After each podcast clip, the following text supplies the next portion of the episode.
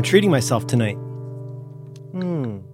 I'm having a Stewart's Fountain Classic orange and cream flavored soda. Soda's not good for you. Why are you having soda? Uh, I you know I just uh you know work hard. I play hard. Do you? Do you? Hmm. And uh, I picked some of these up to see if I still like them. And it's just one of these little guys. It's one of these. Uh, oh, it's twelve ounces, but uh, it's got good ingredients. Sugar, water. Yeah. got well water, then sugar, Mhm. then orange juice, concentrate, Mm. sodium benzoate, Mhm. mm, modified That's bad. modified cornstarch. I don't drink a lot of them, John. That's why I said I'm treating myself. Did I get that right? Now I have to look up to see if I got that right. What? we well, say it again. I missed it. I said that's bad. It's not a good reference for you to get. That's bad. Okay, Star Wars. No, sodium benzoate. You said. I said that, and then you wait a wait a second, and then you say that's bad. Okay. Hmm. You don't remember that? Sodium benzoate. I, I- might have got it. Might have got it wrong. You hate when you get it wrong. Oh, Potassium benzoate. the topping, I was the clo- toppings I was contain close. potassium benzoate. Pause. Dad, that's we- bad. Yeah, say, but it was sodium benzoate. I don't know if that's different. Is sodium benzoate harmful? Asks nutritionfacts.org. hmm And what does the internet say? Uh, let's see. They got a YouTube video. When combined with ascorbic acid and soda, sodium benzoate can form the potent carcinogen benzene. So I'm making benzene, is what I'm doing. The dose makes the poison. Is that That's the right. Paracelsus. hmm The, the famous alchemist. Every almost every set of courtroom exhibits I made in my toxicology days involved quoting Paracelsus, who was an alchemist. All right. Well, all I'm saying is that Yeah. uh, drinking your calories in soda is not a productive. I'm very slender, John. I've lost a lot of weight. I can afford it. Mhm. Did I send you my graph? I sent you my graph, right? Yeah, yeah. Mm-hmm. Well, I mean, like everything's relative, right? Oh God, So- this is so good. The cream part is the best part of this. Orange and cream. Look yeah, say, the cream. mm. The, the cream part is just like the chemical that tastes like cream. I like my my steak tastes better pill. Yeah, because you can't put actual cream in there. Is that an ingredient? Cream? Get get past the Uh, sodium benzoate. Is there something dairy in this thing? There can't be, right? Let's see. Uh, you got yellow and brominated vegetable oil. hmm I'm thinking that Um, the cream is not going to be below vegetable oil in the in the percentage. I think they put it's got citric acid, which is which is you know from nature. Nutrition facts. It says right Everything's from nature, the front. Merlin. Mhm. I mean, like that's not really a sensible statement, is it? really makes you think. It's like mental versus physical. Mm. Everything is from nature. Name something that's not from nature. I know, I know. You can't. It just. It's not useful. It's not. It's not wholesome. hmm Um, yeah. So I'm treating myself. I had some meatballs earlier. It's been a good day. School started and things are going great. School started already. Lucky you. I've got two more long weeks of Oh camp. my goodness. Oh, John, it is so great. It's so great. I mean, first of all, it's great that school is going well. Nobody cares. School is going great. She's got a cool teacher. She's got a cool class. Everything's great. I love my schedule. My schedule makes sense again. Oh, it's so sensible. It's so great. I've moved a couple things around where everything makes sense again. And I'm on a schedule where I do things on a day of the week. And I don't have to go to a different camp every week. Yeah, I'm still doing that. Plus, I've got a dog in the mix, and and, and work, and the dog walker, and my uh, spy video camera to spy on my dog. I got to talk to you about that. We should add that to the thing. yeah. I wish you would. I got I got so many summer wrap up questions for you.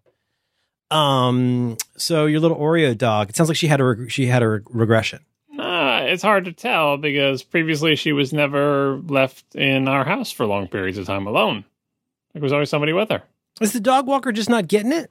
No, I mean, well, so on vacation we had, we had uh, several days where we went to the ocean for four and a half, five hours. She and we left her in the crate in the house, and she was a champ. I mean, she whined when we left. We came back, no problems, no accidents. She did great. I'm sure she didn't like it, but the house was air conditioned. She just slept most of the time, I'm assuming. And she was fine. But now we have the dog walker coming in the middle of the day. So it's four hours in the morning, then a nice dog walk, and then four hours after that, and then humans come home, her humans. Mm-hmm.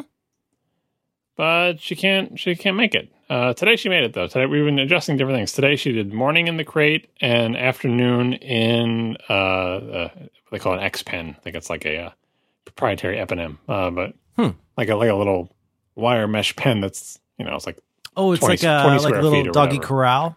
yeah yeah, just so she doesn't get into trouble. We had her loose in the area that we have gated off, but then she peed in the dining room a couple times. Oh, she loves and that dining room, doesn't she? and she's been peeing in her crate a couple times. In fact, the other, the other night she went into her crate right in front of us to pee Oh, Hmm. because we're not we're not reading her signals that she needs to go out eight thousand times a night correctly. you follow my advice? You, you toughening up on her? No, no, You should try Uh, it. you, you have bad dog advice. Mm-hmm. Mm-hmm. Stick to uh, digging the uh, what brown or green. I can't keep track of the color of your cat's ear goop. Oh, oh no, it's it's black. It's black, black, black, like a soul. black like a soul. like the devil. Yeah, it's it's well, she has a kind of brownish. Uh, the the stuff that comes out of her nose flaps is brown, and that's more like Mhm. boogers. Mhm. But Right. whatever it is that lives in her ears is a darker. Is this from from the pit of hell? Like It looks like kind of espresso grounds in her in her uh, ears. it's like that Vanta black stuff that it doesn't reflect any light. It's just right. It's that that uh, you got to license that color of black. Well, we got our schedule. We're going to do another lion cut uh, next week. Pretty excited about that. yeah. Oh, I got to sing the latest. She's looking real shabby. Well, you know, I think you should follow my advice. You know, you should you should just kind of cowboy up on this a little bit. Let her pee a little more. Now, what do you think it is about the dining room? She she likes her privacy. Is that it? No, I, mean, I think it's just coincidence that she happened to be in the room when she had to go. It's a, she's she knows she's not supposed to go in the house when Yeah. we're with her. Like Does she know? we Does she really know? Yeah, she knows. When we were with her, she's she went on like a an eight day streak with no accidents. I mean, but sometimes she just can't hold it. She's only five and a half months old, and sometimes she just can't hold it. And if you don't get her out in time, it's a problem. But anyway, she made it through the morning in the crate just fine, and then she had her walk. And then, I mean, she didn't like going into the pen, but it's certainly bigger than her crate. And she Yeah. had toys in there with her, but she didn't play with any of them. She howled and complained for, you know, 10, 15 minutes. And then she laid down and slept until people came home. Oh, And uh, although we came home a little bit early today, we got home around like three thirty today, so she didn't actually have that long. in it. But but she was just sleeping. I think she would have just kept sleeping because when she peed in the dining room, she peed like within twenty minutes, not less than that, probably within like ten minutes of us leaving the house. So oh, you think it's a protest pee? no, it's not. That's what people think dogs do, but they don't. Or at least this dog. Hmm. You should isn't. follow It's my just a- advice. you know. I think you got to you got to toughen up on this on this little girl. this is great. I love this. Uh, even this, this you know, pretend this bit about this advice. Yeah. coming from coming from uh, uh, the person who spoils his beautiful, wonderful only child Uh huh. To to a ridiculous degree. But we got to toughen up on the dog. That's what we got to toughen up on. Well, you know, dog that is never going to grow up. she doesn't know that she's going to appreciate it. She's she's pushing back. I can explain it to you if you want. Mhm, Our mhm. daughter just got some uh, shoes with uh, unicorns on them. She has unicorn horns on her shoes. But you know, she can pee whenever she wants. She's pretty good about it. She's That's the that's the that's the thing about uh, children versus dogs. Mm-hmm. Children, even though it doesn't seem like it a lot of the time when you're trying to get them potty trained, will eventually go on on the potty. Mhm. Like parents, if you're if you're in the midst of potty training, it seems like it will actually never happen. It Mhm. really will eventually. Sometimes way longer than you think, but still, there is a light at the end of the tunnel. Whereas dogs and other pets, Mhm. I don't think there's any such guarantee. No. Well, you've got the equivalent of about a five and a half year old by my reckoning right now. Um, and you know, it's slightly different for dogs than it is for people. But, uh, but you know, I, I, I think she'll come around. I mean, you know, the thing is also when you're doing potty training, I don't know if this is true for you. I don't want to say too much, but I, I number two was a little bit more of a slog. Yeah, oh, but she doesn't have a problem with that. She doesn't poop in the house like she did. She pooped This in the this house is, you're talking about your dog. yeah. She Yeah. hasn't pooped in indoors since like the week that we got her, where she had one poop indoors and then a second one at night because she was sick. But after that, nothing. So she's gone like three months with no poo indoors. So she's good on that front. Uh, it's the pee. Sometimes she just can't hold the pee. She's a good girl. I don't know. Our cat will hmm, three times a month just drop a deuce somewhere. She has a couple places that she likes, and I have not been able to discern what the pattern is. I've been really trying to figure out is is it that the box because it's her I change her box pretty often. I shovel it out every day and then I change it pretty often. But like I think like is it the box? Is she mad at us? Is there just something about this one spot? Is she is she sick? Does the poo look normal to you? I mean, it, it, it tastes a little weird, but the Mm-hmm. construction of it is fine. Yeah. Do you know the uh, the Bristol stool scale? I introduced my kids to that. Yeah, I love the Bristol Well, stool scale. W- wonderful things that everybody should know. She's on the far right end of that. She makes like goat pellets. Yeah, Um, that, that doesn't seem healthy though. That, that you want to be. Mm, I'd like her to drink more water, but she uh, she makes basically milk duds. We have to now. This is going to be in the show notes. You realize the Bristol stool scale link will be in the show notes. Yep, you never you never forget your first time with the Bristol school. I'm just saying, like, if that's the first link in, in the notes for this episode, someone's scrolling, like, what is it? What is this show about again? I like that. I like that guy from the Hypercritical show. I should check this out. Yeah, Oh my god! That's type one. Type, actually, we had it reversed. That's type one. The little Mm. pellets.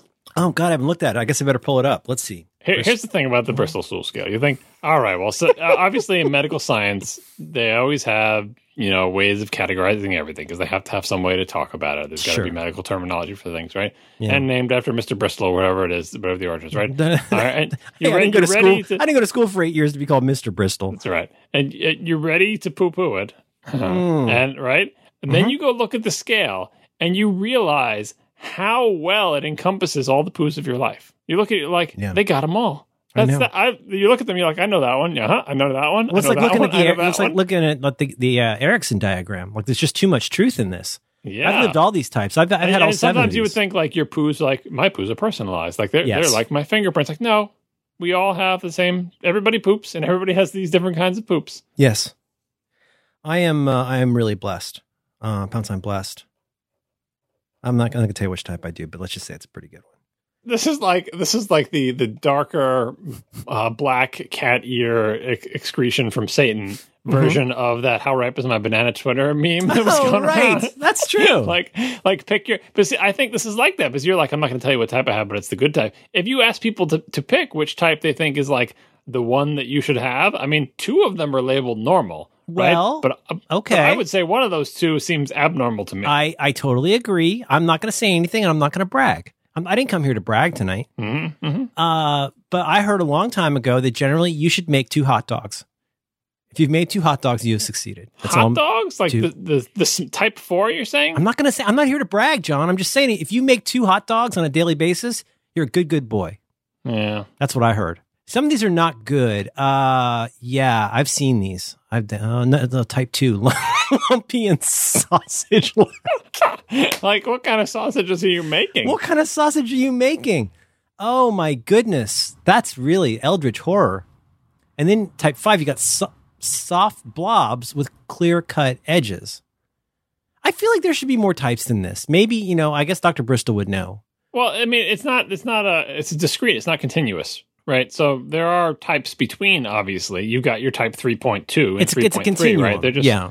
yeah. They're just trying to to put landmarks, right? Here's when you cross Right. over from one type to the other. if you go to like making like a Vienna sausage, you're getting closer to a type five. It might have the basic structure of a four, but you have a smaller form factor, right? And that that might mean that you're uh, that you're you're lacking uh, fiber.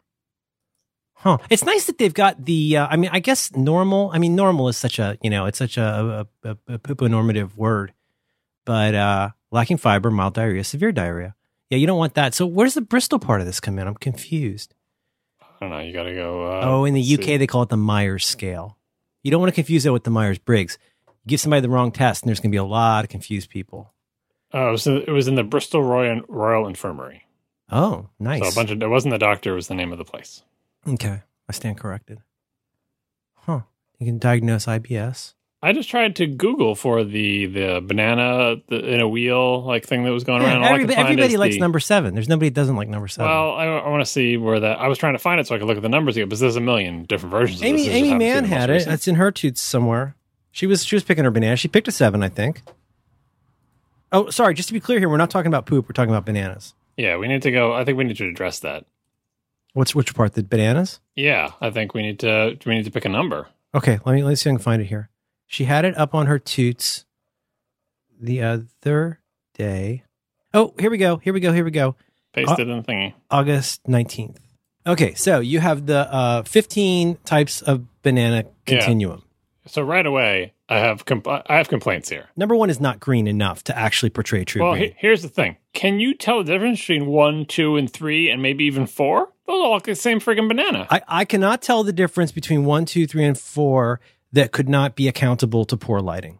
Right, or even five for that matter. This is a bogus scale, and it's why all the pre- the past versions of this thing don't have fifteen numbers because Mhm. there's no, you know, Right. Bristol. The, the Bristol Infirmary would not approve of this scale. Oh no, no, this would not get a grant. No. Yeah, so I mean, it's one of those things where, like in sales, you know, you always have three levels because everybody always wants the middle level. Right. You have to have the cheap level for your umbrella. You got to have the middle level because that's what everybody wants. And you got to have the top level because you got Marco. But almost everybody's going to pick the middle one because they think they're getting the best deal. hmm And that's the same thing here. There are not 15 shades of banana. Now, you know what else is useful? Sous Wait, wait, wait, wait, wait! Before you move on from this, No, I'm what's not your leaving, I'm not leaving. What- what's your number? Oh, I mean, on this fallacious banana scale? Yes, because we're gonna ignore. You're not. You're not picking one, two, three, or four, or five, right? So we're we're all we know where we're looking at. You know, I would put a I would put a five on Cheerios. Eleven, I would say for bread. I'm gonna say seven or possibly eight. I like it a little bit riper, but your banana window is very, very narrow. It's that- not as that- if narrow you- as people think. pretty avocado window is avocado window is way narrower.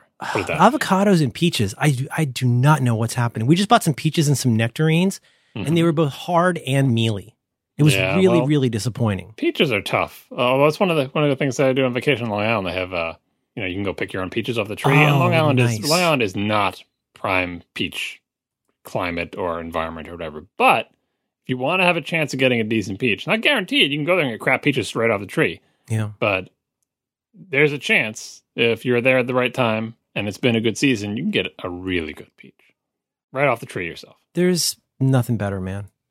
All right. So what, what was your number? You said you get five on Cheerios. Why on on the cereal is it okay for it to be less ripe? Um, well, if you're really hungry and you want, so you're craving some banana.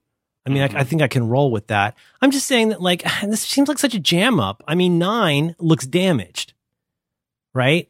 And it's like six looks inert. Seven's got a little bit of the brown on the seams. I think that's that's a good banana window. Seven or eight for me. I think I would do a nine. A ten we would keep around out of guilt. Uh, and then we'd put it in the freezer, and then I'd have to throw it out in six months because my wife hates throwing away food. She would quote unquote save it for banana bread. When, you- when you when you put them in the freezer, you take them out and do banana bread with them. Well, I don't know if it's been. I think she makes smoothies. Actually, Hmm. we have all kinds of fruit in our freezer, and I don't know what it's for. We have so much weird fruit, and sometimes I like I try to do it slowly. I'll throw it away when she's not looking, just like one bag at a time. we have so much Trader Joe's frozen fruit that nobody eats. I think it's aspirational uh, shopping, to be honest.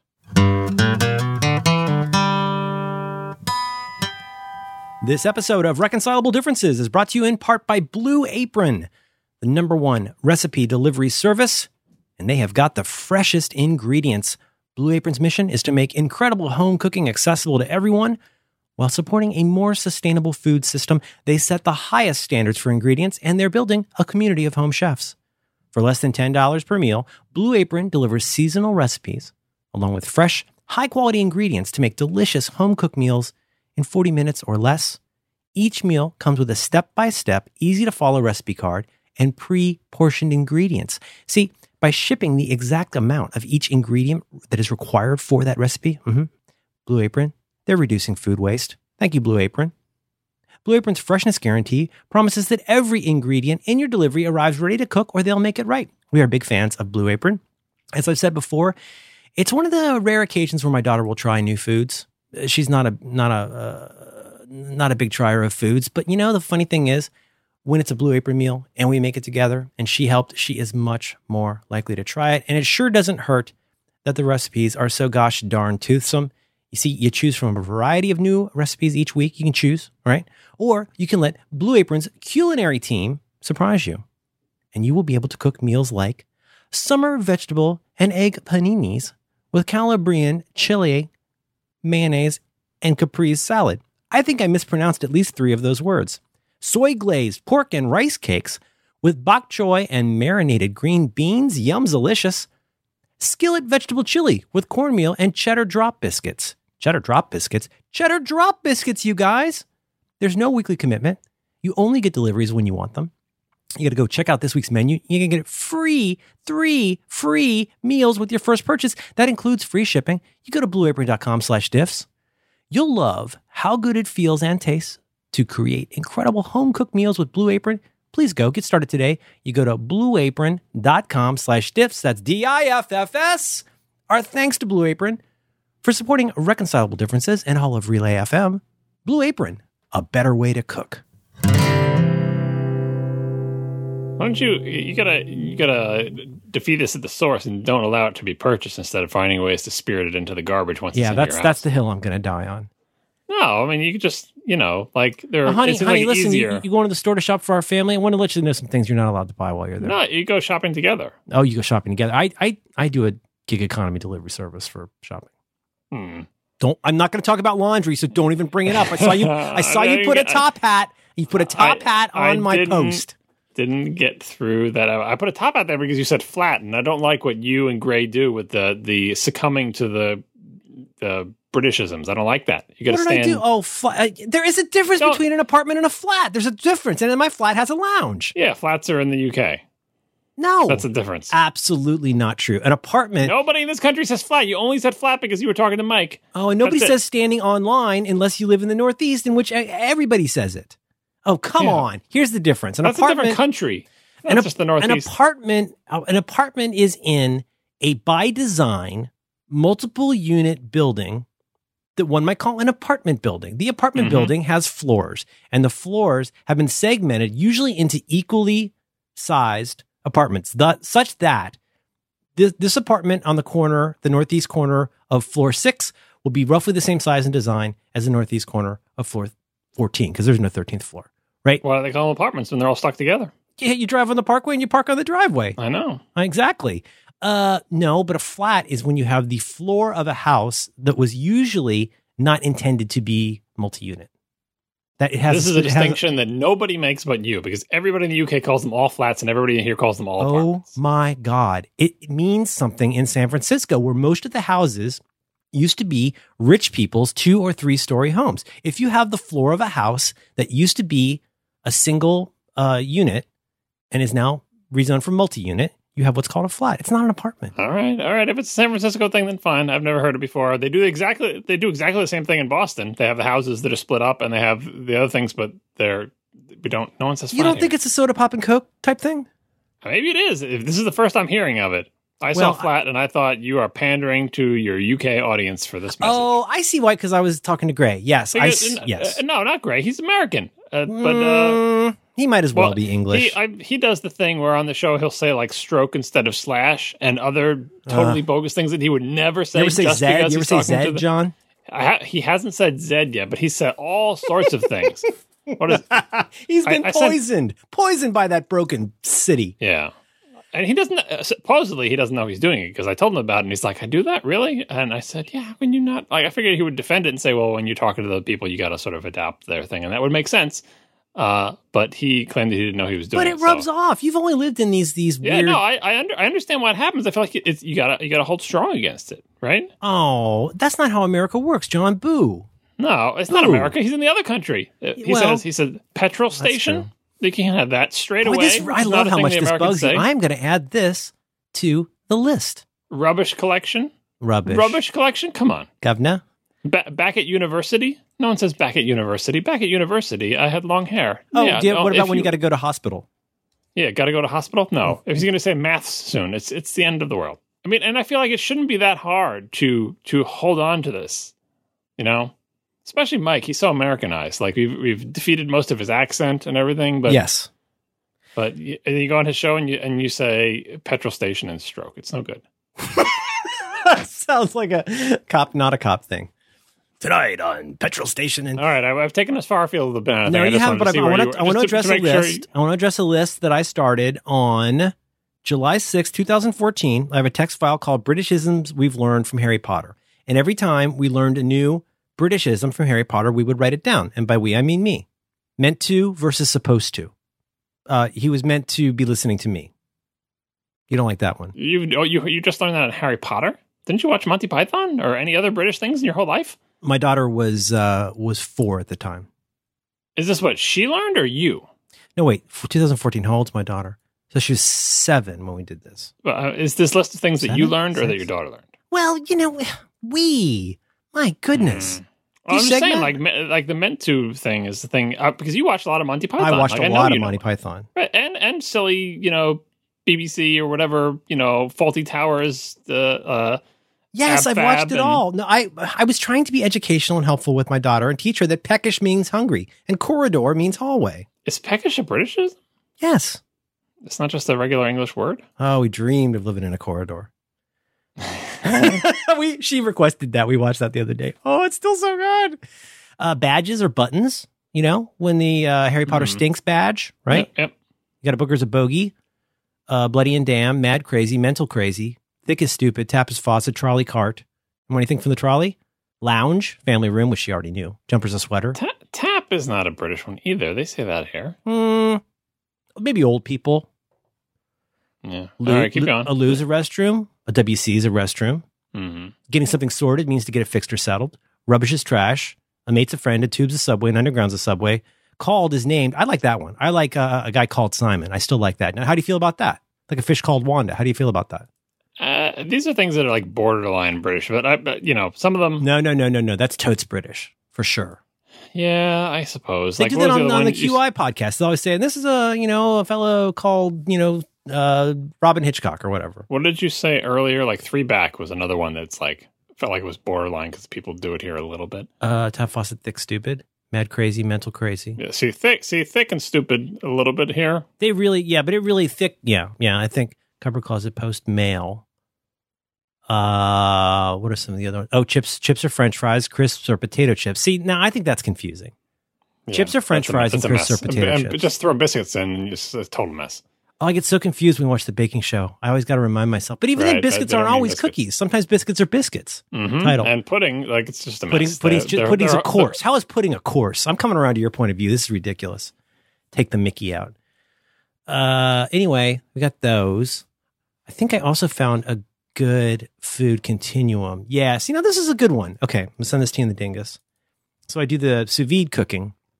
This is a page on how to make sous vide steak, and they do a nice a series of really nice little comparisons. Is this that? Uh, yeah, this is that Kenji Lopez Alt guide that everybody likes. So, like, if you scroll down to how to select the right temperature, Mhm. that's pretty good because they didn't give you sixty of them. They show you five. I'm I'm gonna call BS on that medium.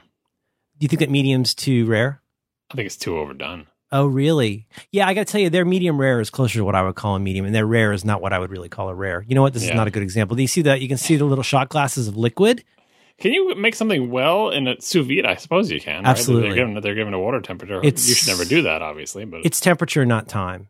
So, like, uh, like, uh, like, like, I cook to, for to get a good medium rare. I cooked usually one thirty two or one thirty four, and believe it or not, that's medium rare. the water, the water temperature, or the internal temperature of the thing. It ends up being both. Well, I guess sous doesn't have the carryover, but I'm 125 and it's off the grill for me. You like it that you, John Siracusa? I would have guessed you're a medium well man. No, because it doesn't stay 125 if you're Keeps grilling cooking. it. keeps cooking. yeah, exactly. So you, t- you got to take it off at 125. So scrambled, scrambled, scrambled eggs done in the pan, overdone Okay. on the plate. Hmm. What do you wrap it up in aluminium when, when you take it off the griddle? No, you just take it off and let it rest. Yeah. And it, it'll it'll cool off and reabsorb, and you know. You should get into got- sous vide. I think you'd enjoy it. It's a lot of fun. I've thought about it a couple times, but we got a slow cooker back when you know ten years ago when people were getting into that or whatever, and whatever internet fad was going around our group of friends. Yeah. And the problem with these is like it's like uh I'm gonna say old people food, food for people with no teeth, like mush. I don't like mush, and sous vide makes me think it will turn all my food into mush, and then I'll have to sear it to get crusty stuff on the outside, and I just don't like that. No, that's the beauty part. That's the, that that really is what makes it so nice and so counterintuitive. And I'm sorry to be that guy, but I really like once you've done sous vide, it's hard to go back for certain kinds of foods. That's the really neat part of it. Is like if you're making a ribeye, like pretty much without regard to thickness. I mean, I throw it in frozen into like a 132 or 134 bath for like an hour and a half. You just add half an hour if it's frozen, and it's idiot proof. If It comes out, you sear it, and you're done.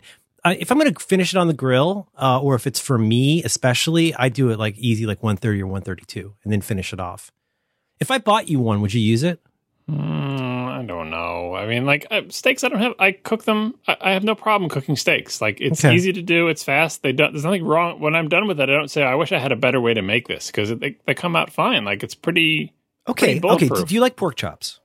sure. Okay. I have, also have no problem with those. You just cook them until they're the right temperature and they're not dry and they're fine. Yes, but that's a that's a jam up. They, they tell you to do 160, and 160 is the worst. 160, no, 145. Come on, 145 pork Whoa, chops. really? You're a baller. Yeah, one, one, no, 145. They can you put in the oven, it, it, thickest part, 145. Take it out. You're All good right. to go. All right. I don't like my meat, but also and, and, uh, pork loin, anything, any pork thing like that. One pork loin's so good. But you know what's so great for this is like really thick cut, like center pork chop, like pork loin chops. Mm-hmm. Yeah. So good. I do 144 because the thing is, my lady's, she says she likes medium rare, but I think she really likes medium plus. And she does not want to have pork that's too moist, if you'll pardon my saying. But uh, I, Really? I'm, it's so, it's so, I'm telling you, it's perfect and it's so easy. This is right up your alley. I'm going to buy you one of these. Oh, I don't know. All right. I think I got your on my ideas. counters. All right, all right. Uh, anyway, that's that's how you make steak. Yeah, so that was another scale thing. But I, I think circle back to the bananas before we can leave it. Yeah, of Um, course. What uh, my um, What was yours? um, my, my I will peel a banana and eat it. Depending on how hungry I am, anywhere from seven up to ten. I'll go as high as ten. Mm-hmm. Um, I maybe I'll go down to six. I don't think I'd even put five on cereal. Hmm. Um, but all the other things 11, 12, 13, 14, 15, all good for banana bread. Just throw those in the Mhm. freezer. Take them out when you have time. Mush it all up. Yeah, but don't don't save all of them. You know, please. Uh, we save all of them. I mean, my wife makes a tremendous amount of I hate things. having anything in the refrigerator or the freezer that is not of known value. And I've talked about this on other shows a lot, but it really I go dead to that area if it's full of like junky leftovers and stuff. Like it just it drives me nuts. But bananas aren't. They do have known value though. Like we always make banana things with them. You've and got a bigger house thing. than I do. You've got a bigger refrigerator. I've got Yeah, like frozen sous vide meat already bagged up in the freezer. So I like I, that is premium space. I do not want that filled up with freaking frozen raspberries from June.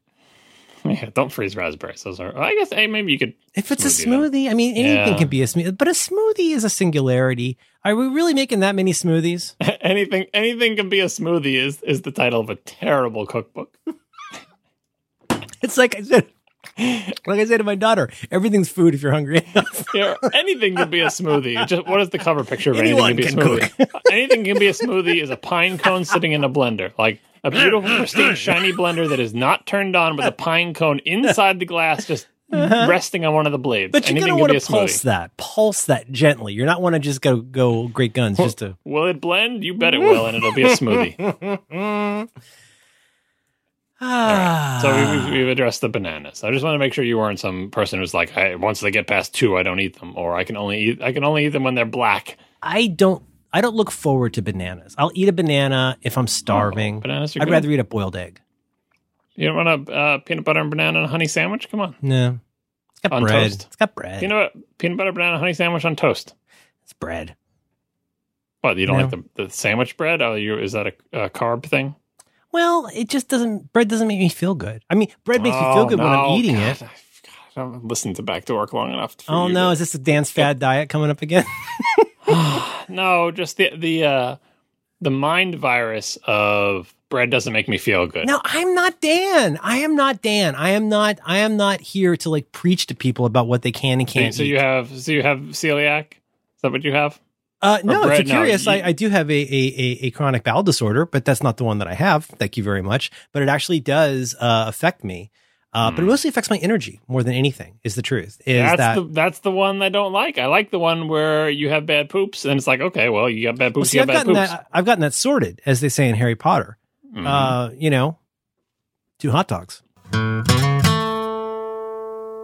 This episode of Reconcilable Differences is brought to you in part by Squarespace.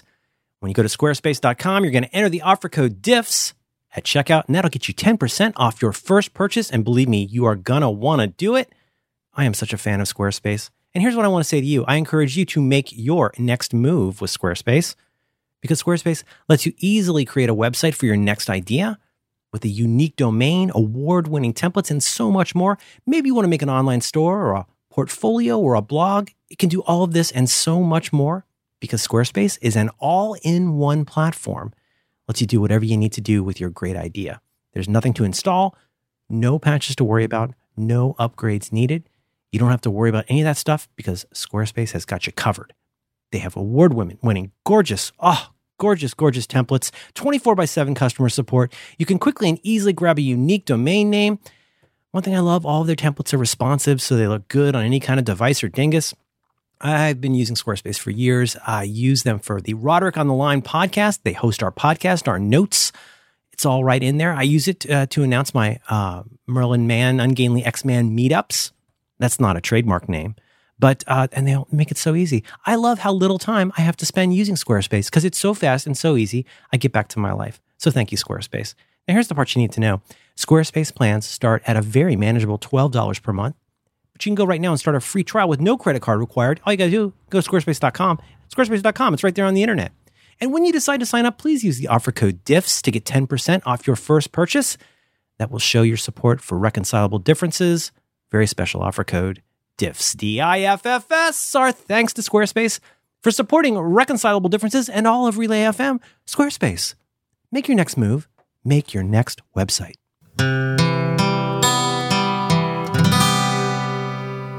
I've got so much stuff locked down on every device and I'm still I'm still get interrupted. There's apps that do that that drive me nuts. Like when you open the app for your doorbell or you open the app for your camera, I mean, does it really need to hijack it immediately? I mean, I understand if I want to do two way talking on the Canary, which I never intend to do. Mhm, I understand mhm. why you'd want that, but why does it need to capture? Why does it need to take over the audio stream just when you launch launch the app? That seems Yeah, some- careless. Some, apps are weird about that. Like I'll be listening to a podcast, and then I think YouTube will will play its will not steal the audio, so the podcast will keep playing, but then you can hear the YouTube video at like a lower volume, and I like that. That's, That's like let- cool. Are you you know- talking about like do you, do you use the YouTube app? Yeah, yeah. On, Oh, on, wow. on an iOS device, right? Obviously, on a Mac, you know, it does Yeah. whatever the heck you want, right? You don't have this problem. But on an iOS device, uh, you know, and so I, now that I have, we'll get to this eventually. My my dog spy camera. You launch that app, podcast stops. Yep. It's like, nope. It just you need to hear the white noise, background noise in your house right now. is really important. I wish I I I, I tried to articulate that. I was on Canvas uh, a few weeks ago to talk about like iOS wish list items, and one of mine was to like greatly improve, enhance, and change the way iOS handles audio. Where uh, you know, I, I mean. But one thing that drives me crazy is that there's no persistence of. Well, I had a, I made up a phrase for this, like whatever my like desired audio is. Like if I have caused a certain audio to be played, I'd like to, that to get precedence over other things, and maybe even with a pop up. That might drive me crazy eventually, but like either play the YouTube video without stopping the podcast, or more often than not, like if I accidentally mouse, what drives me crazy is I mouse over something, I scroll down, it starts playing a dumb video, and then when I go back to now playing, it just says music because it doesn't remember that Overcast was even open. You know what I'm saying? There's Yeah. no persistence of remembering what I was actually doing, and that's mental. Yeah, I know. We just discussed that in ATP recently. That's there are a lot of lot of things combining to make it uh, difficult. I mean, like they don't do it on the Mac, and that can be frustrating too. We got to find which tab is playing audio, and most browsers have some way for you to Yeah, little speaker. that's, that's gotten way better. Yeah. stuff like that. But I mean, in iOS, they could solve it so much easier. Like I, the OS knows which applications are playing audio. It could prominently badge them with audio or even like a little like waveform thing or something like so that when you go to the multitasking switcher you can see here are the four apps that are playing audio. You don't have to look for them. They're they're obviously badged. And then go to them and stop them from doing what they're doing or whatever. Yeah, yeah, it's a different it's a different and increasingly outdated model for how we listen to stuff.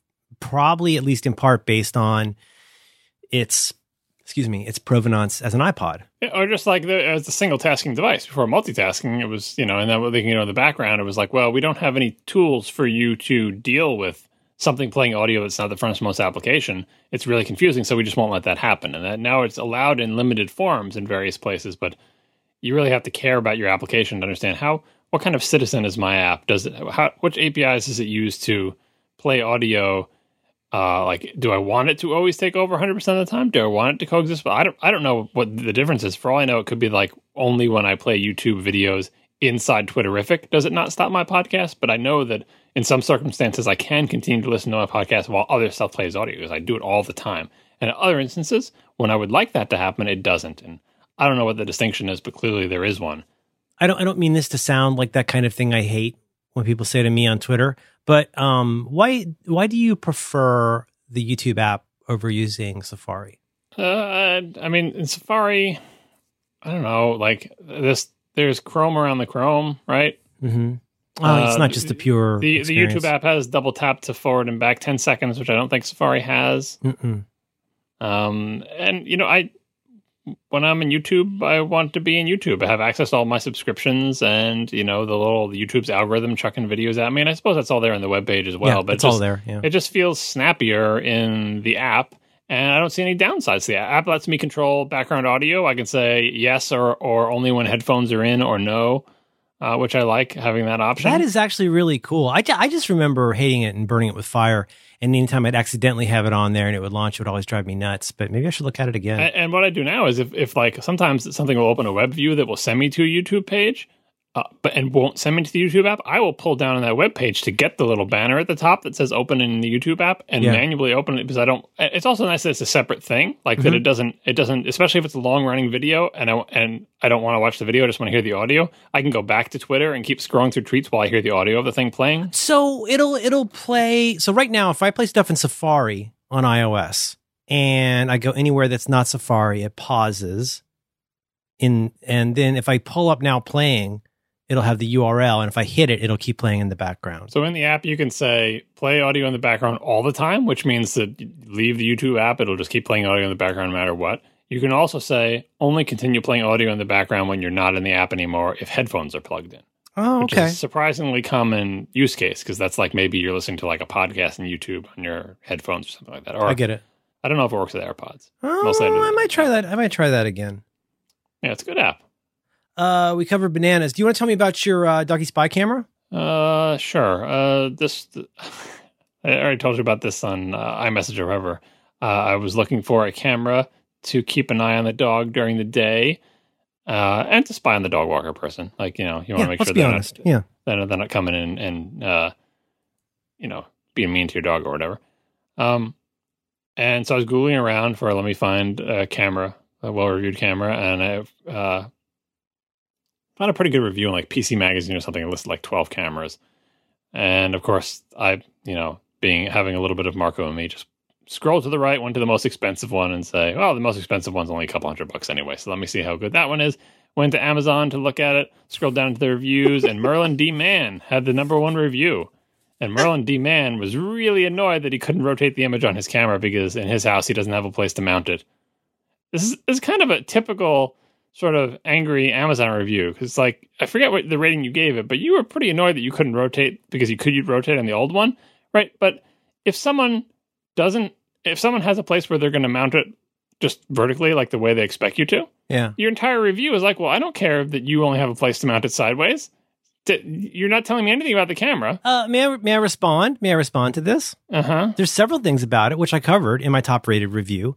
I mean, mm-hmm. one one of the glaring problems was that the Dropcam that I have from two years ago weighs maybe half as much as this, and it's currently attached to the ceiling of my hallway with two pieces of 3M adhesive.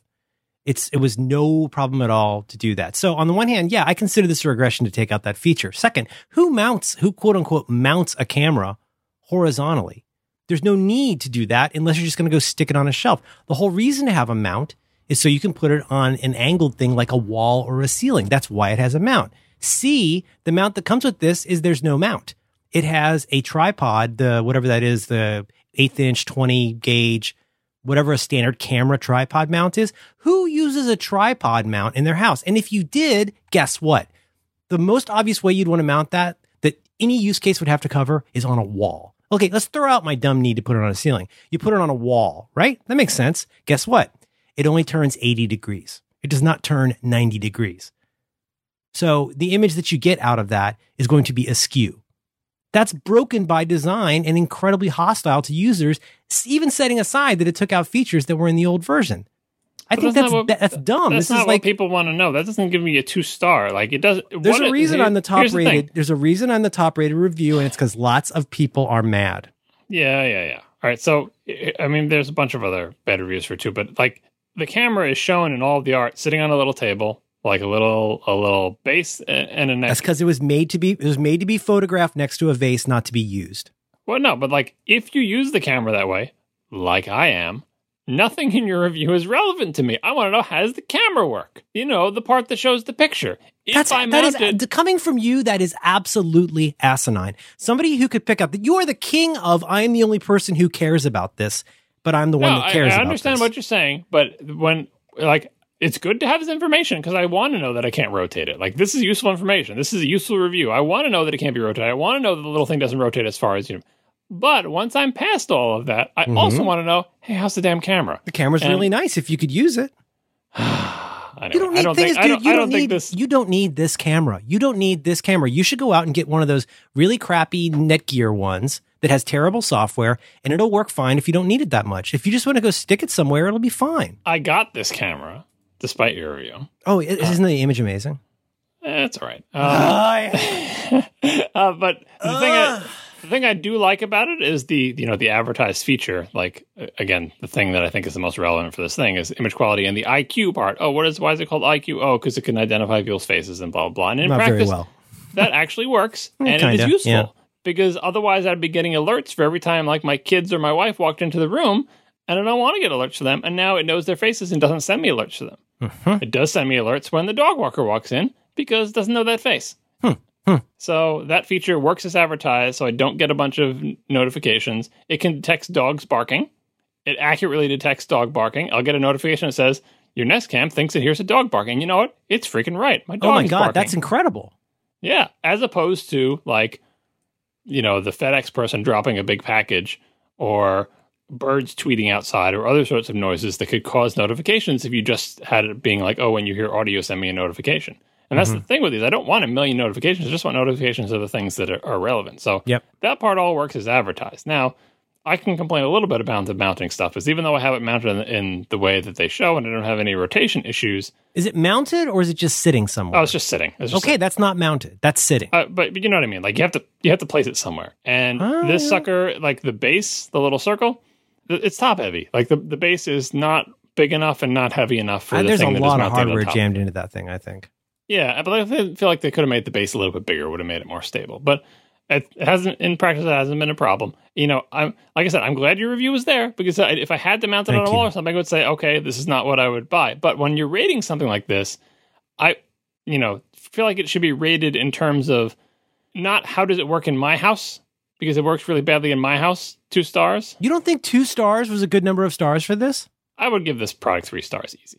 Okay, but like, what if you said, I want a really a comfortable, I want a comfortable, accommodating, large car, and nobody ever mentioned to you that it's so large that it doesn't fit into a parking space. Well, you got what you wanted, but it, you didn't really get the full No, you picture. just have to say you got to make sure you don't have a narrow driveway. But if you don't have a narrow driveway, this is a great car. this took features out and charged more, John. Yeah, I know that's that's what I'm saying. That's what the part you're angry about is the old one was better. And again, you can feel free to say that, but the old one also wasn't 4K and didn't have the face detection. So but it doesn't. It, It, doesn't work for what uh you use a camera for. What you use a camera for. I I, wouldn't. I would prefer this one over the old one because the old one didn't have these features. John, it's a premium camera. If you want to go get one of those $40 easily hackable dumbass cameras to just go stick on a shelf so you see if your nanny, nanny's diddling the teddy bear, like you can do that. And you can do that This with one's any easily camera. hackable too. So don't fool yourself. So, but this one, uh, this one had this was this is a premium camera. It's got lots of features, and I think I understand why. I, I imagine that it's doing a lot with the hardware to how how can I put this? That that whereas it used to be a fairly dumb camera that did a lot with software, I imagine there's a lot of hardware smarts where at this point they just don't have a way to flip the image. No, that's not true. They totally have a way. It's so yeah. They Well. all the, the the hardware design being dumb and not having good mounting options is totally on them, and the no rotation is also dumb, and that, there's no legit tech reason for that. They they should fix that. Bug wise, the my only complaint with with the the product is and things that don't work that are supposed to, Yeah. and and I can't really.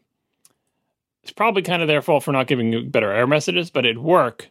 The web interface doesn't work. It shows me one image and the spinner goes over it, and it's probably a firewall thing because my work firewall is crazy. I don't quite understand what its problem is. It doesn't know either. It doesn't even send me an error message, but it, it will show me like the first image of what my camera sees, and I can close the window and open it again and see the real because I can compare it to the iOS app, which does work. Mhm. Right, it will show me the first image and then just have a spinner on it, and that's it. You'll see the spinner forever in that same static image. Hmm. In any browser, I've tried all sorts of different browsers in incognito mode and not. Uh, so that's kind of a bummer because I would have liked to use the web thing. One, 100 people found this helpful. hmm yeah. Okay, the Nest, Nest support manufacturer 14 days ago. We really appreciate your feedback on being able to rotate the Nest Cam IQ feed. We're passing that along to the right team. Thanks for your feedback on mounting options. We recommend the mount linked here. Isn't that nice? 14 days ago. Wow, that's recent. I thought this was like two years ago. Well, they'll probably have the rotation option in next year. Just, in the don't app. they know that I used to be Merlin Mann? I draw a lot of water in this Merlin town. D Man. Hmm. That's in show notes. If you want to go in and find it useful, it's a verified purchase. I got a style colon one camera pack. It's all in here. 100 people found it helpful. Oh, and then somebody made a Merlin Mann in joke. Look at that. Did you try mounting it onto one of your house's dinguses? That's nice. Mhm. Uh, sh- shame on you. But you know what I'm going to do? I want to buy you the Anova Precision uh, Cooker Bluetooth sous vide immersion circulator. I'm going to buy that, have it sent to your house. Stop buying things for people. This is like y- your wife keeps food around too long and you buy things for people. My, my kindness is really it's a hin- it's a hindrance, isn't it? Mm, It is. Mm. What your wife would say is, "Oh, my frugality is really a hindrance, isn't it? Oh my god. The way I save money is tough. Is that a thing that I do? oh my god. Kindness doesn't cost that much. I'm saying like the Oh frugality. gosh. like you you just got through complaining about your wife saving food. Yeah. But she doesn't eat it. She saves it, but she doesn't eat it. That's the difference. She's waiting for you to eat it. You eat it. Uh, the Bristol stool scale. In this one, they break it down into the three types. You got constipation type stools, you got ideal stools, then you got possible diarrhea type stools. oh, I love this so much. Like, Ideal like stools, a like no- a sausage, gases. like a saw, like a sausage, but with cracks on its surface. Mm-hmm. Mm-hmm. Hard lumps like nuts, hard to pass. Fluffy pieces with ragged edges. A mushy stool. chock chock full of nuts. hard to see. Hard to see that brand without really thinking. Doctor, I'm making small dark brown macadamias.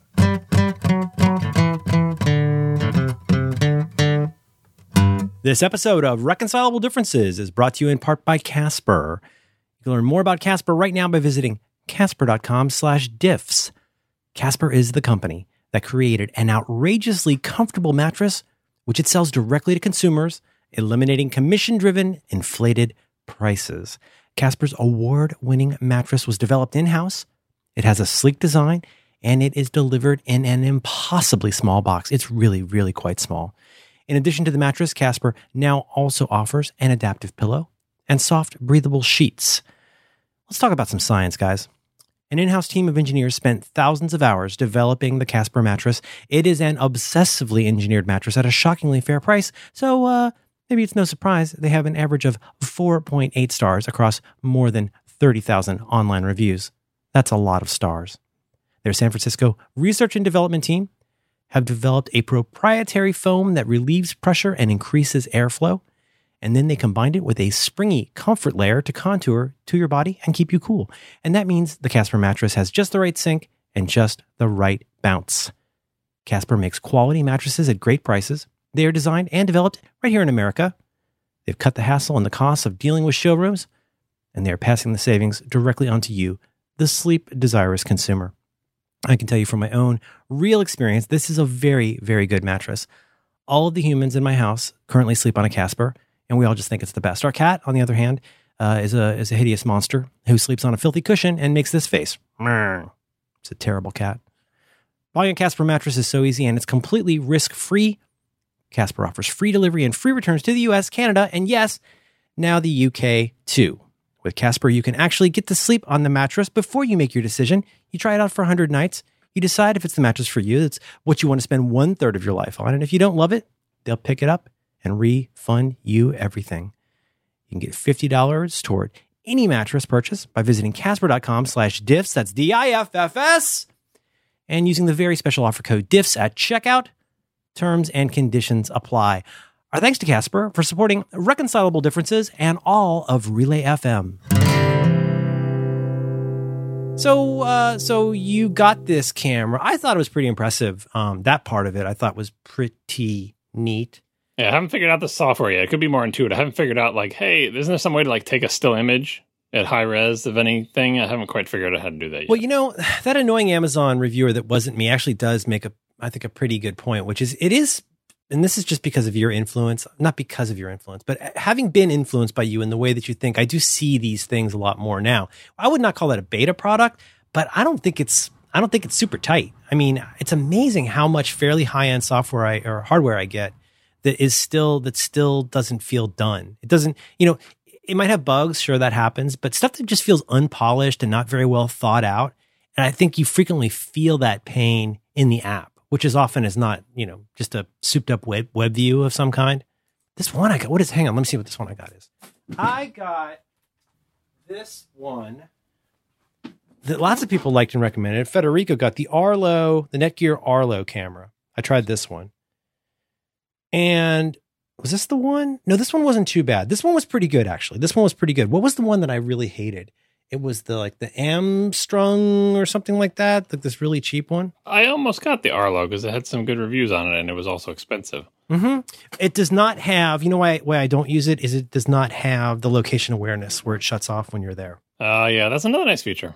Although, uh, like a thing, uh, they think they I had lower expectations for this camera, I guess. So when I got it, I was pleasantly surprised that it wasn't. It's an, it is it is a nice camera. If you're going to use it the way you're using it, I think it's a very nice camera. And, and all the th- like I said, the the location stuff and the you know you can also have a schedule. Now the app could be better because you can set a schedule, go on at this time, go off at this time, and you can also say, by the way, be aware of these phones. I registered my phone and my wife's phone, right? Mm-hmm. But I don't know how they interact with each other. So if the schedule says to be on, but we both leave the house, does it turn off?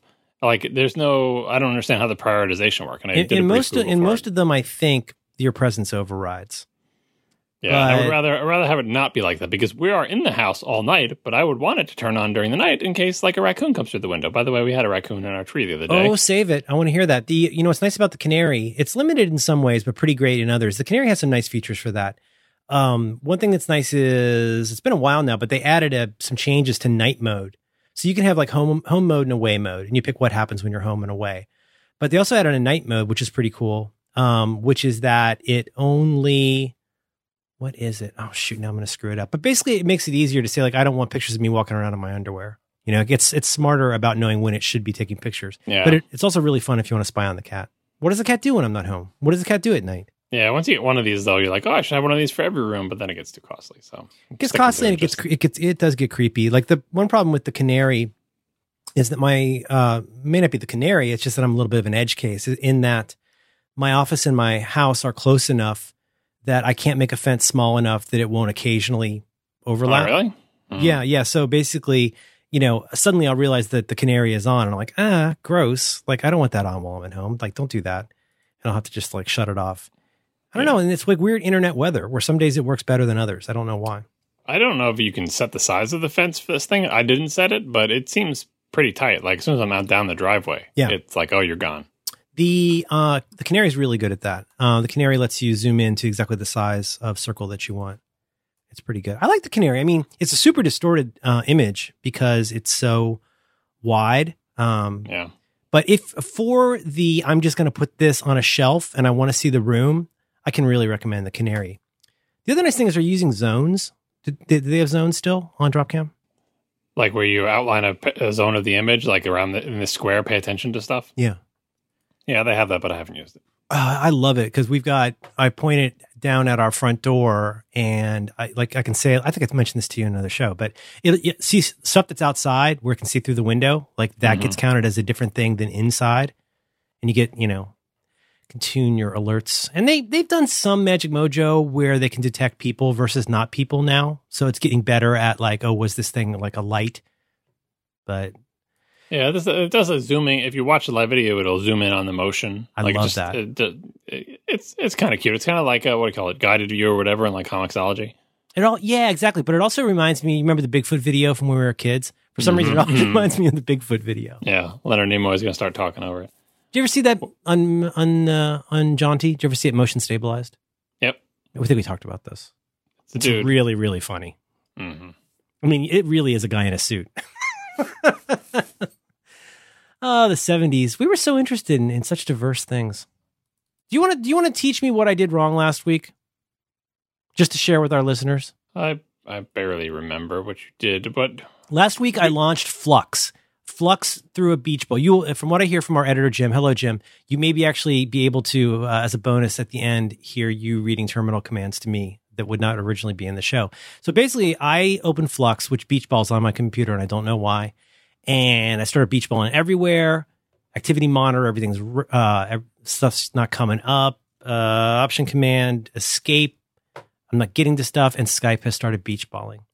And so, in a ghost like way, I say to John over the Skype that's still there, ah, ah, I think I have to restart my computer. You sent me some commands. We eventually agreed I should restart. And I didn't restart. Instead, I ham fistedly hit the power button on my 5K iMac like an idiot. And so I lost my audio file for the beginning of the previous episode. You said later I should have gone to Apple and restart. yeah. So, thing to know about Call Recorder that that's what you use, right, to re- Yeah. record Mhm. your stuff, Yep. is that it doesn't write out the file till the end. It like writes That out something. mental. yeah, I'm trying to think about it. Um, Oh, and God. so, if something starts going wrong with your computer, the last thing you want to do is cause Skype to be abruptly terminated before it gets a chance to write out the file because you will lose all the audio, right? Or maybe it's in a temp file somewhere. I don't know how it works, right? But but it you want it to exit cleanly. You want Skype to exit cleanly.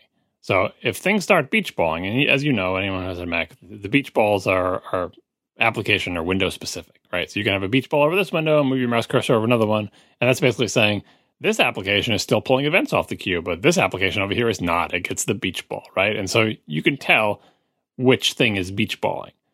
Um, Like when you mouse Many- over it, you maybe can't get to it. That was me in Skype. When I moused over, I could be in Safari, but then when I moused over Skype, it was beach balling and I couldn't activate the window.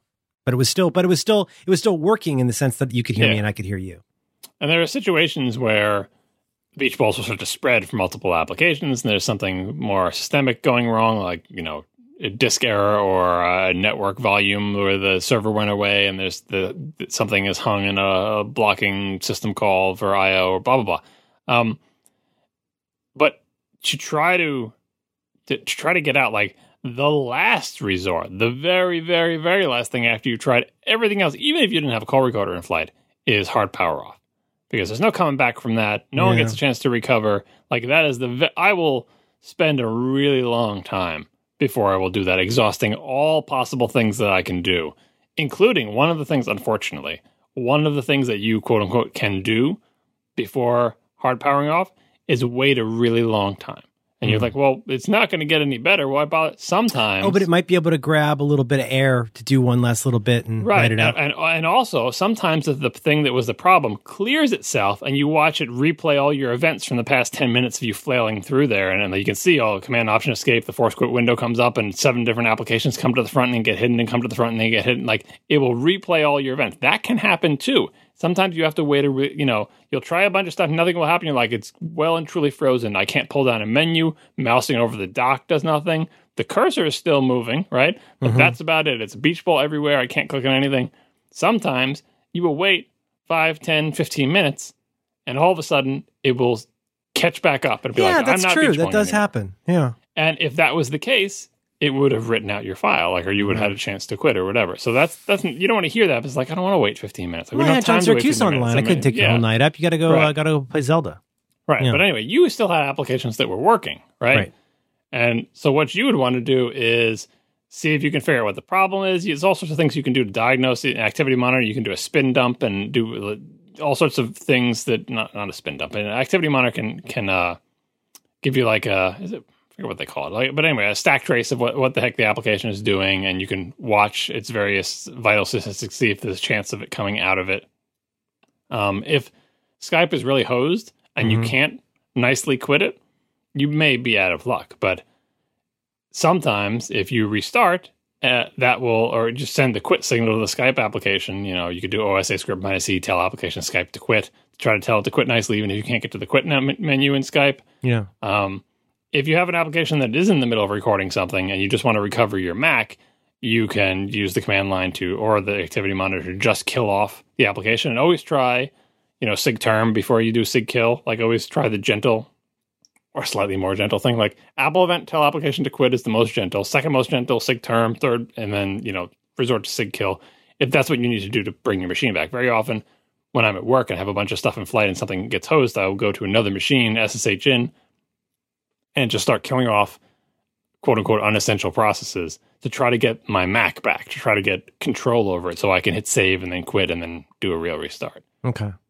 So the the general thing is don't panic and give it time if you can. Yeah, and and you know, and if you if you're in a situation where you just want control of your Mac back and you don't have a recording in flight, kill the offending application if you think killing just that application you know won't lose you anything. Like you don't have any unsaved data in it or whatever. You just want your mac back because you do have unsaved data in some other applications. If you think you know which one is the problem again you can figure that out either with activity monitor on the mac or you know sshing it. If you if you can't ssh into your thing anymore if you can't ping it if your cursor doesn't move anymore Yeah. uh, you could still sometimes pull it back by killing the login window if you already have a, a session in it somewhere else that you can you know but killing the login window will wipe everything but you'll get back to the login screen and then you can at least restart.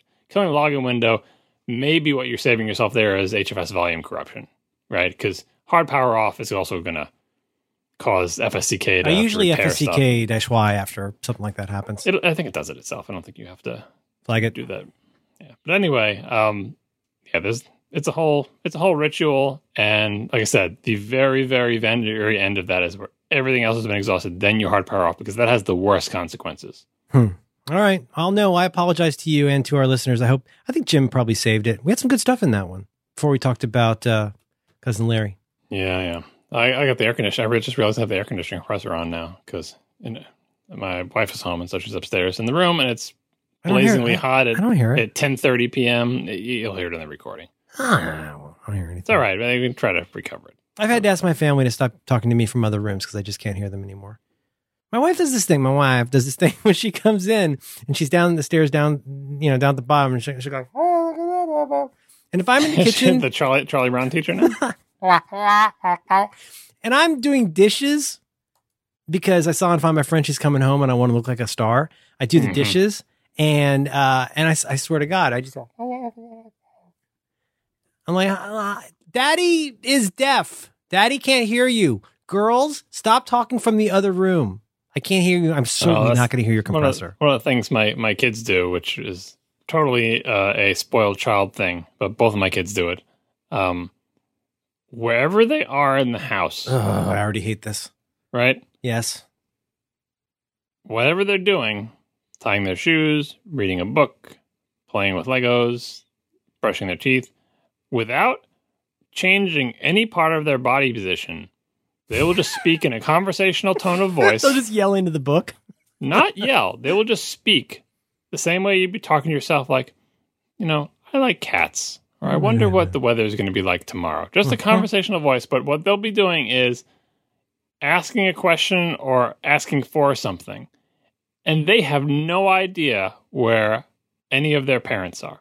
We're in the basement. We're They in just the attic. just we're assume not just even in the house. you can hear just them and will it's, answer. It's it's like the entire house is is, is festooned with Amazon echoes. yeah. Every yeah. single room has an echo in it, and whatever you're doing, you can just say, you know, where's my binder? somebody could yell, for example, this afternoon, could yell across the or could say across the house. In my case, I get the yelling, which is, "Dad, can you get me a glass of water?" I feel like the yelling shows a level of Yes. respect and reality because at Yes. least they realize you're not. They may not know where you are, but they're like, I don't see dad, but so I'm just going to yell into the air. And here's the thing: when they talk to themselves and say, like exactly, uh, can you get me a glass of water? Bring me up, bring up my binder, right? Mhm. Very often, I will hear as I'm in two floors away, or like in an entirely different room or a different wing of the house. I will hear the sound of their voice, right? And I'll know they're saying something and you can't tell what they're saying because even if you were in the room with them, you wouldn't be able to tell because they wouldn't turn their head to look at you. So the sound projects out of their mouth at you.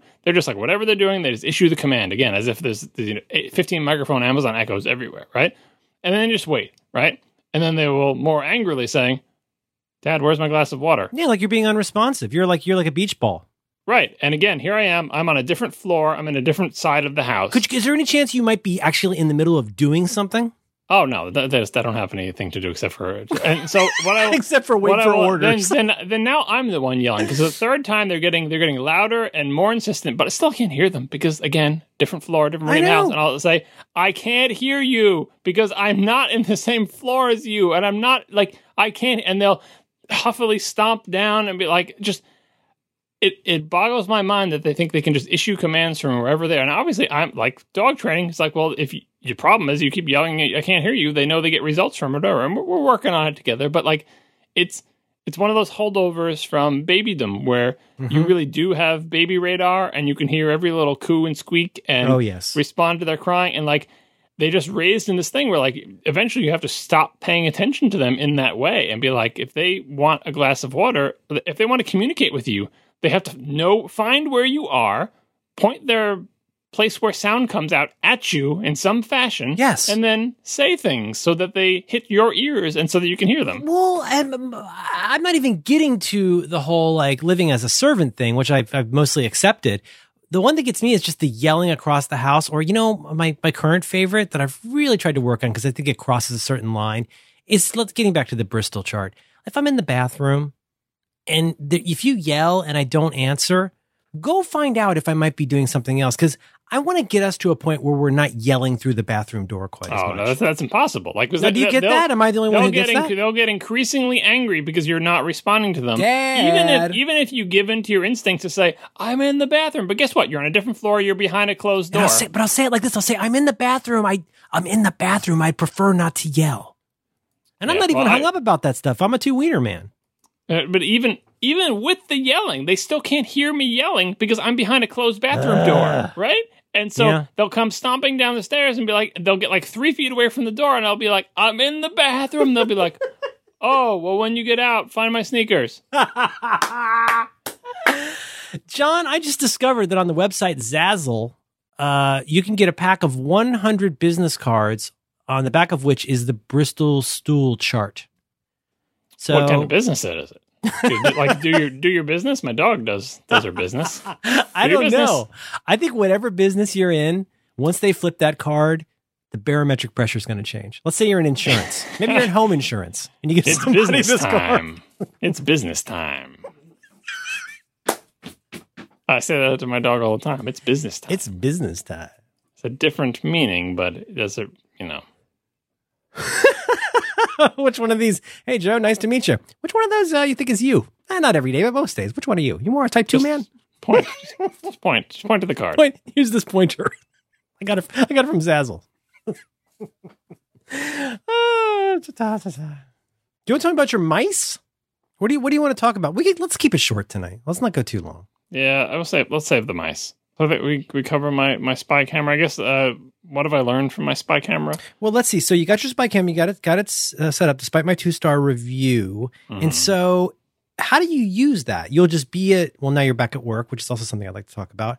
It just occurs to you, hmm, hmm, wonder what's going on with the dog and the dog person. And you'll think, like, I wonder what Daisy's doing. So I know I know when the the dog walker is coming. So what I Mhm. want to see is the dog walker come into the house and get the dog, and then they leave. Are they rifling through your jewels?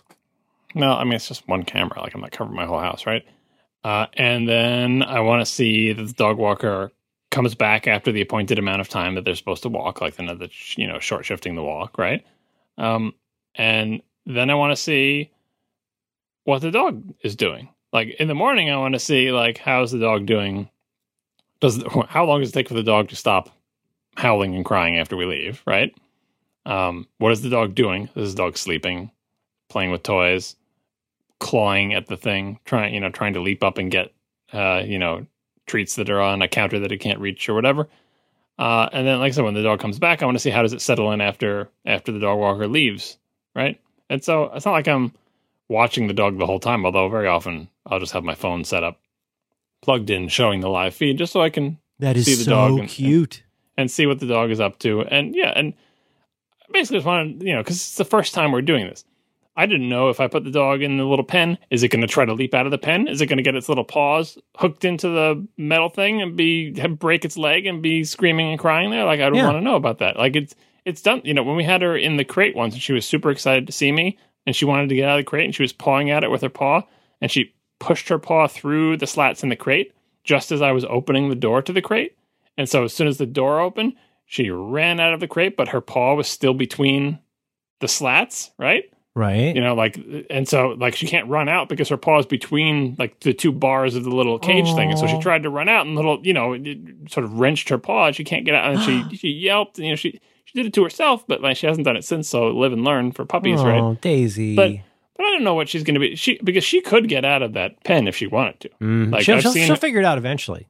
I I don't think she wants to get out that badly. She just wants people. I've seen guinea pigs. I saw a video yesterday of a guinea pig jumping out of one of those things, and it was really remarkable. Yeah, or, or she could just push the thing, or you know, uh, uh, is she uh, trying to? Yeah, is she doing destructive chewing in some way? Yeah. Uh, you know, is is has she accidentally pushed one of her toys out and is freaking out about it? Because this is the first time this all happened, and so just for peace of mind. So Yeah. that's. Ba- I think it will become boring after a point, but it is nice to be able Oh, to just check in with the dog and see.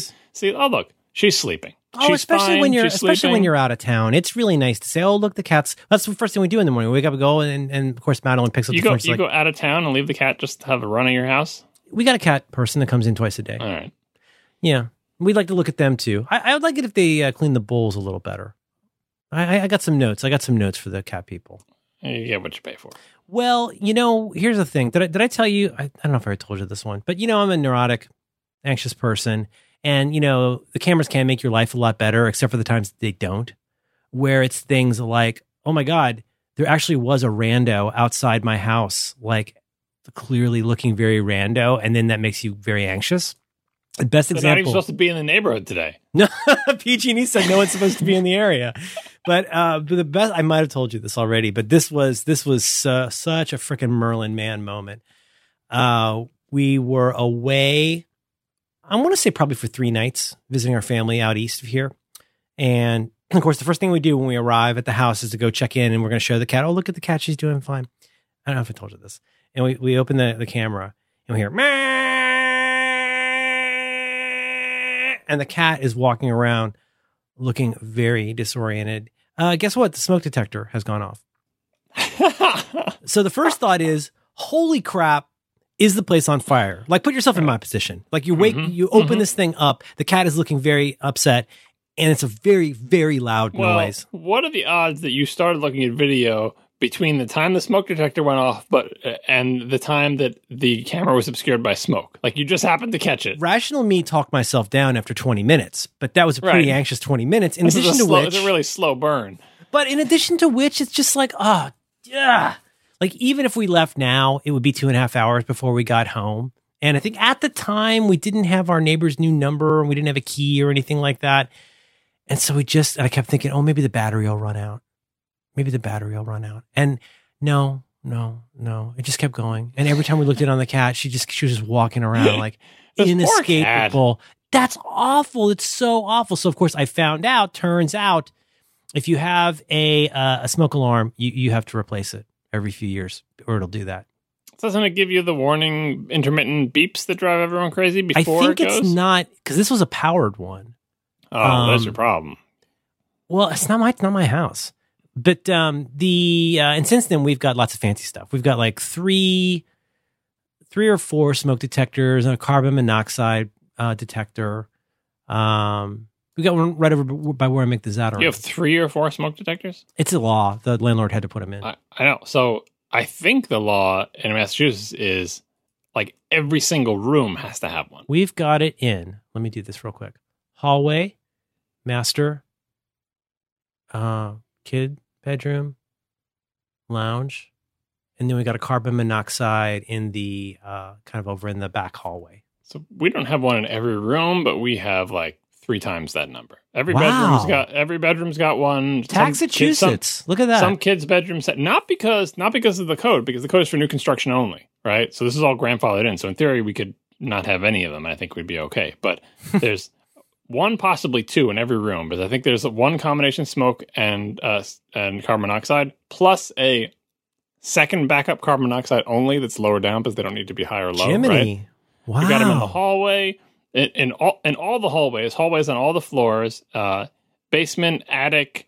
They're all over the place, and so I have mu- much experience with all the different options for you know powered versus battery, 10 year battery versus regular, and the beeping when the batteries get low and trying to find them. It's lots of fun. Yeah, the he kind of explained this to us, and he generally doesn't do these things unless he has to.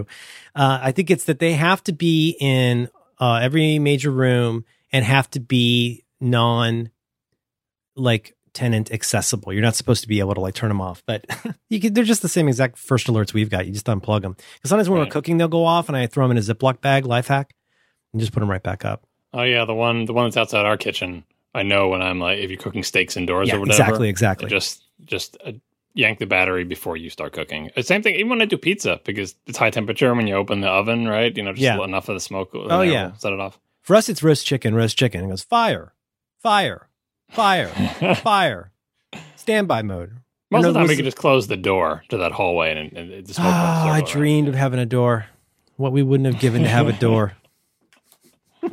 Lived in a rolled up newspaper. Yeah, we got a lot of doors in this house, which it was kind of annoying. But now with like pets and stuff, it actually comes in handy. Oh god, our door situation's the worst. Oh, it's the worst. And the cat box is in our bedroom, so like we can't really close oh, the door. that's not. But it doesn't smell. She doesn't. She does. If you looked at it on the Bristol uh, scale, It doesn't smell. no, Right. it doesn't. Oh, you would smell it. You would smell it. I would. I would smell it. Yeah, my my. That's one where my partner notices it more. So I try to ride Y- her. Your business partner? my business. I have a special lady friend. Yeah, we've discussed partner many times. How how it, we need more words. I'm trying to be more woke, better words. No, I no, it's not. But that's not the problem. The problem is it's just overloaded. Like because like you, we've all experienced it where you get introduced to somebody and they say, I "This is cannot my win partner." with. I cannot win with you. I try so hard. I. I just want to not you. please you. Not, this is not your fault. This is just a thing. This is a thing that we do. You have been. This has happened to you, right? You. Yeah. Someone is there and they introduce th- themselves to you and they say, "And this is my partner, so and so."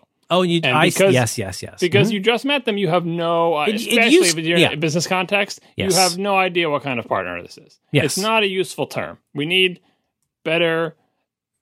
We need we need more more precise terminology because I, I can't. I think every time someone has used partner, it has been in a context where business partner would have been perfectly logical. Like because you don't know the person at all, they're introduced to you in a business context or in a discussion of work that's being done or business or like or just yeah. And uh, and then and then what do you do? What do you do then? So what do you? What do you say? Your wife. You say wife. Yeah, yeah, I guess. It's better now.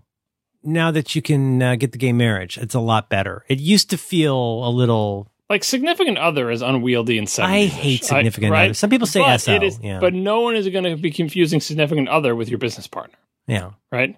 And I the usually the way I go is I always assume they mean significant other, and when it's their business partner, it's super awkward. No, you know what they're gonna say? They're gonna, they're gonna say my co-founder. My co-founder. That's what they'll say. Oh, that's nice. They do that in San Francisco. And here it's all about So partners. we do that. Like, we do that.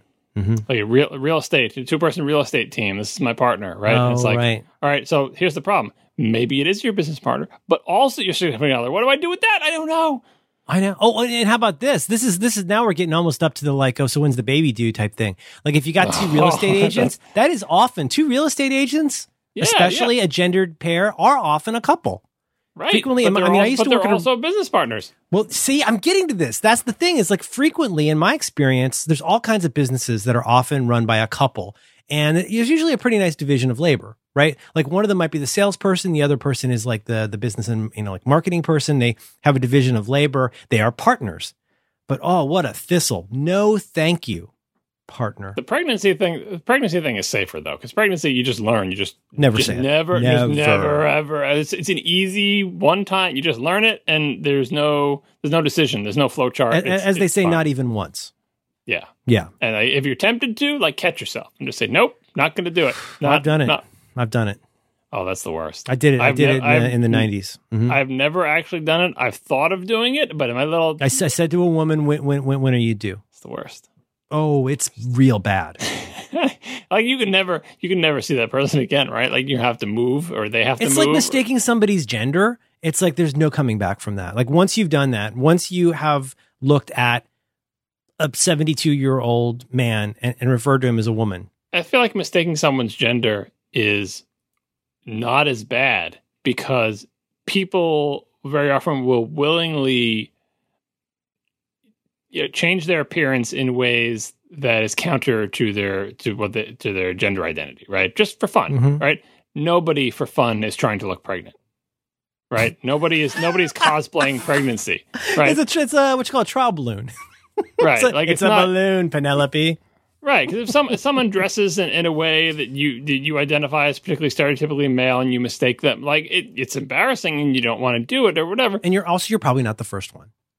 Not that that makes it better, but Right, but but nobody is like I'm going to dress a little bit pregnant today. I'm gonna I'm gonna try No, to really yeah, everybody's going to remember the first person who thought that they were pregnant instead of a, a little uh, water retaining. Uh, and and here's the thing about the pregnancy thing the the most sort of like stereotypical I swallowed a basketball pregnant looking bellies you will see are always on men.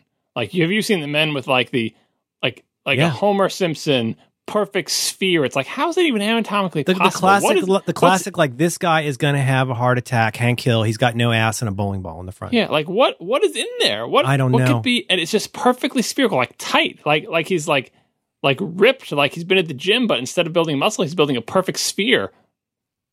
Well, and then like ditto for the pannus. I mean, I've always wondered what's under that thing. When you see somebody who's got the orange under their belt, look like look like an eighth of an orange. Under their belt. You mean know- the you know, like a second, guy, like a second rolling, like- bulge. Yes. Yeah, I mean that's you know, just look down. All of our middles Yeah. are are spreading and Not doing mine, buddy. Things. Not mine. I'm strong No. like bull. No, Had a 37 no. minute nap today. You, what you should have done is taken more pictures of your abs when you were 19, so you can see just how how from the mighty have fallen. I'm shredded like lettuce. my, my daughter now knows Sylvester Stallone exclusively from a video of a Flophouse bit. No, that's pretty accurate. Now, when she sees something that involves Sylvester Stallone, she knows it from Bullet to the Head. She hasn't No, heard the whole uh, thing. that- she hasn't heard the whole bit- thing. Hasn't heard the whole yeah, I was gonna say like No, no. cup the balls, work the shaft seems like not appropriate for your child.